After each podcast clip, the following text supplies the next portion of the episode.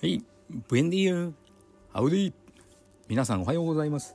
えー、西安の心筋梗塞克服日記略して西筋その29回目。よ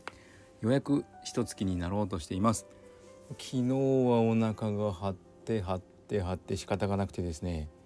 もうどう考えてもタンパク質多め？何が足りない？多めか？と思いながらですね計算をしてみるとそんなに取っていない。はいえー、と朝にグルタミンとプロテインを取るので、まあ、ここで最低35取っていますし昼にプロテインを飲んで卵1個にチーズを食べてここでまあ大体30ぐらいで夜に2個 200g ぐらいと卵とでまたプロテイン飲みますのでここでまた30ちょっとって考えるとですね 100g は取ってないわけですよ。となると今の自分の体に必要なプロテイン量の、まあ、ギリギリぐらいなので取りすぎという感じではないんですよね。うーん何が足りないんだろうと思ってとりあえずビタミン C を足そう。とビタミン C ばっかり話をしてきましたので C だと思って C を昨日湯に 20g 以上は取ったんですけど下痢にならず。朝目覚めてお腹の張りはなくなっていますけども便が出る気配なし。すごいな。さあどうなっていくんでしょうか？今日もよろしくお願いいたします。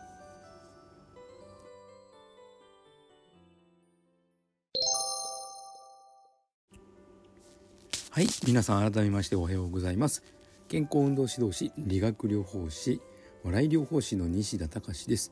今日はプロテインスコアをテーマに話をしてみたいと思います。プロテインスコアタンパク質の点数なんですけども含有量とは違うんですね。まあスコアというからには点数なのでそのこれを取るとタンパク質含有量多いよみたいな指数というか点数なんですけどもちょっと失礼。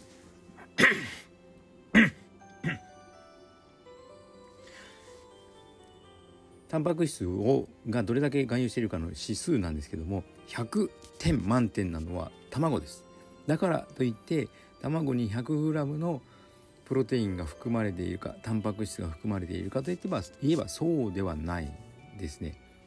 うーんなんだろう。と思いますよね。卵はだいたい 5g ぐらいしか入っていませんタンパク質が。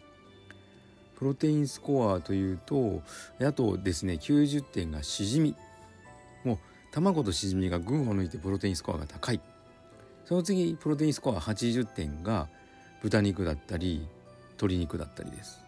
でも含有量は豚肉。タンパク質含有量はあのー、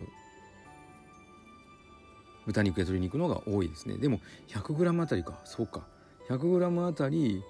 えーと、豚が1415とか考え鶏が20とか考えると卵1個は 100g ないから 100g 換算するとっていうことになるのかな。はい。おっと。さあまとめてこれは話をしてる最中でそういったことに気づきはい。多分 100g 中に 100g とかいう意味合いかもしれませんね。もうちょっと調べますがはい。でプロテインスコアが高いければ高いほど高いものを取るのがいいんですけどもえーとですねタンパク質はアミノ酸20種類のアミノ酸に分けられると言われていてその20種類全てを食べ物から調達しなきゃいけないかといえばそうではなくて8種類だけは必ず取ってね取らないとダメだよというふうに言われてます。これを必須アミノ酸と呼ぶんですけども聞いたことありますね。8種類ですよ。でも最近はそれに2種類足して10という説もあれば脳はもうちょっと他のを使うので11種類とする説もありですね。必ずしも8とは限らない説があります。で残りの12ないしは10は非必須アミノ酸言いにくいですね。非必須アミノ酸。要は必ずしも取る必要がない。なぜならば体が合成してくれるから。なんですけども。はい。他のアミノ酸非必須アミノ酸から非必須は作られるから。なんですね。なので12種類は取る必要がないというふうに言われています。でもここでですねビタミン B 群の一つである B6 ナイアシンニコチン酸と呼ばれることが呼ばれますけどもこれビタミン B のくせに実は体で作れるビタミンなんですがなんでビタミンのくせに体で作られるかというとトリプトファンというアミノ酸から作られます。でも必要量を作るのに例えば10作るのにその60倍の 60g のトリプトファンが必要で実に効率が悪いからナイアシンは食べ物から取る必要があるわけですね。乳酸の代謝とかあとアレルギー性鼻炎つまり花粉症がある人にはナイアシン必須な栄養素なので覚えておいて損はないです。でかつですねなんと私が昔子供の頃大好きだったトウモロコシがこのナイアシンをぶっ壊す栄養素を持ち合わせていると分かったのでああなるほどなだから花粉症になったんだな早々に。もう中学生の頃からアレルギー性鼻炎と診断されてましたのではいトウモロコシ食べ過ぎがこの鼻炎の花粉症の原因だったと思います。そう考えるとこう補い合って人の体はあのホメオスターシスですね。自分の体を維持している生命を維持しているんですけどもじゃあ補い合っているから大丈夫じゃんと安心してば困るわけです。元となる必ず取らなきゃいけない栄養素が足りていないと栄養失調になるわけですね。栄養失調といえば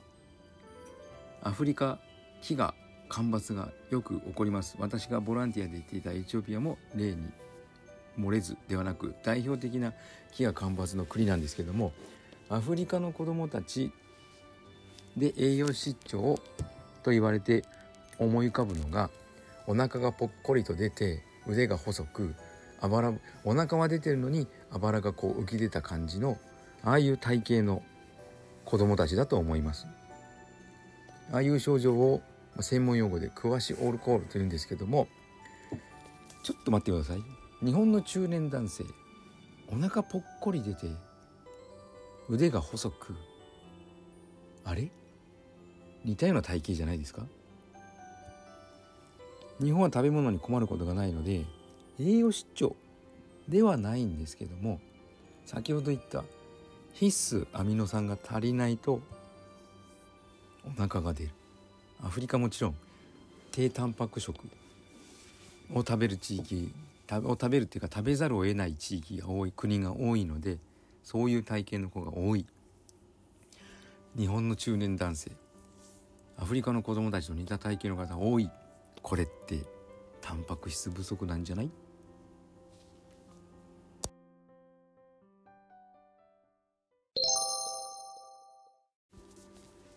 はいお送りしてきました西安の心筋梗塞克服日記。略して西筋は健常者や子どもたちに運動パフォーマンスの向上と健康促進を運動と栄養の両面から指導する健康運動指導士。心身に障害を負ってしまった方々に医学的リハビリテーションを施す理学療法士。癒しの環境を提供し安心安全なほっこりした笑いを引き出す笑い療法士として活動する西田隆が自分がかかってしまった心筋梗塞予備軍の症状を今の日本の医学常識コレステロール値を薬で下げるとか金属を狭くなった心臓の血管に外科的手術で挿入して血管を広げるとかそういった治療法とは別なオーソモレキュラー分子整合栄養学と呼ばれる栄養療法にて食べ物やサプリメントから必要十二分な栄養を補給し運動によって代謝を向上させて自己免疫力と治癒力を最大限に引き出してその心筋梗塞予備軍の症状を克服する実践をお送りしている音声ブログです。興味のある方は明日も聞いてくださると大変幸せで光栄でございます。そうですねタンパク質の量をまだまだどちらかというと少ないかもしれないの知れないので、えー、ビタミンミネラルの補酵素を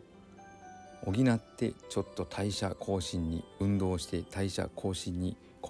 挑戦してみたいと思っています。では週の始まり月曜日皆さん素敵な1週間そして素敵な一日をお過ごしください。西田隆でした。ではまた。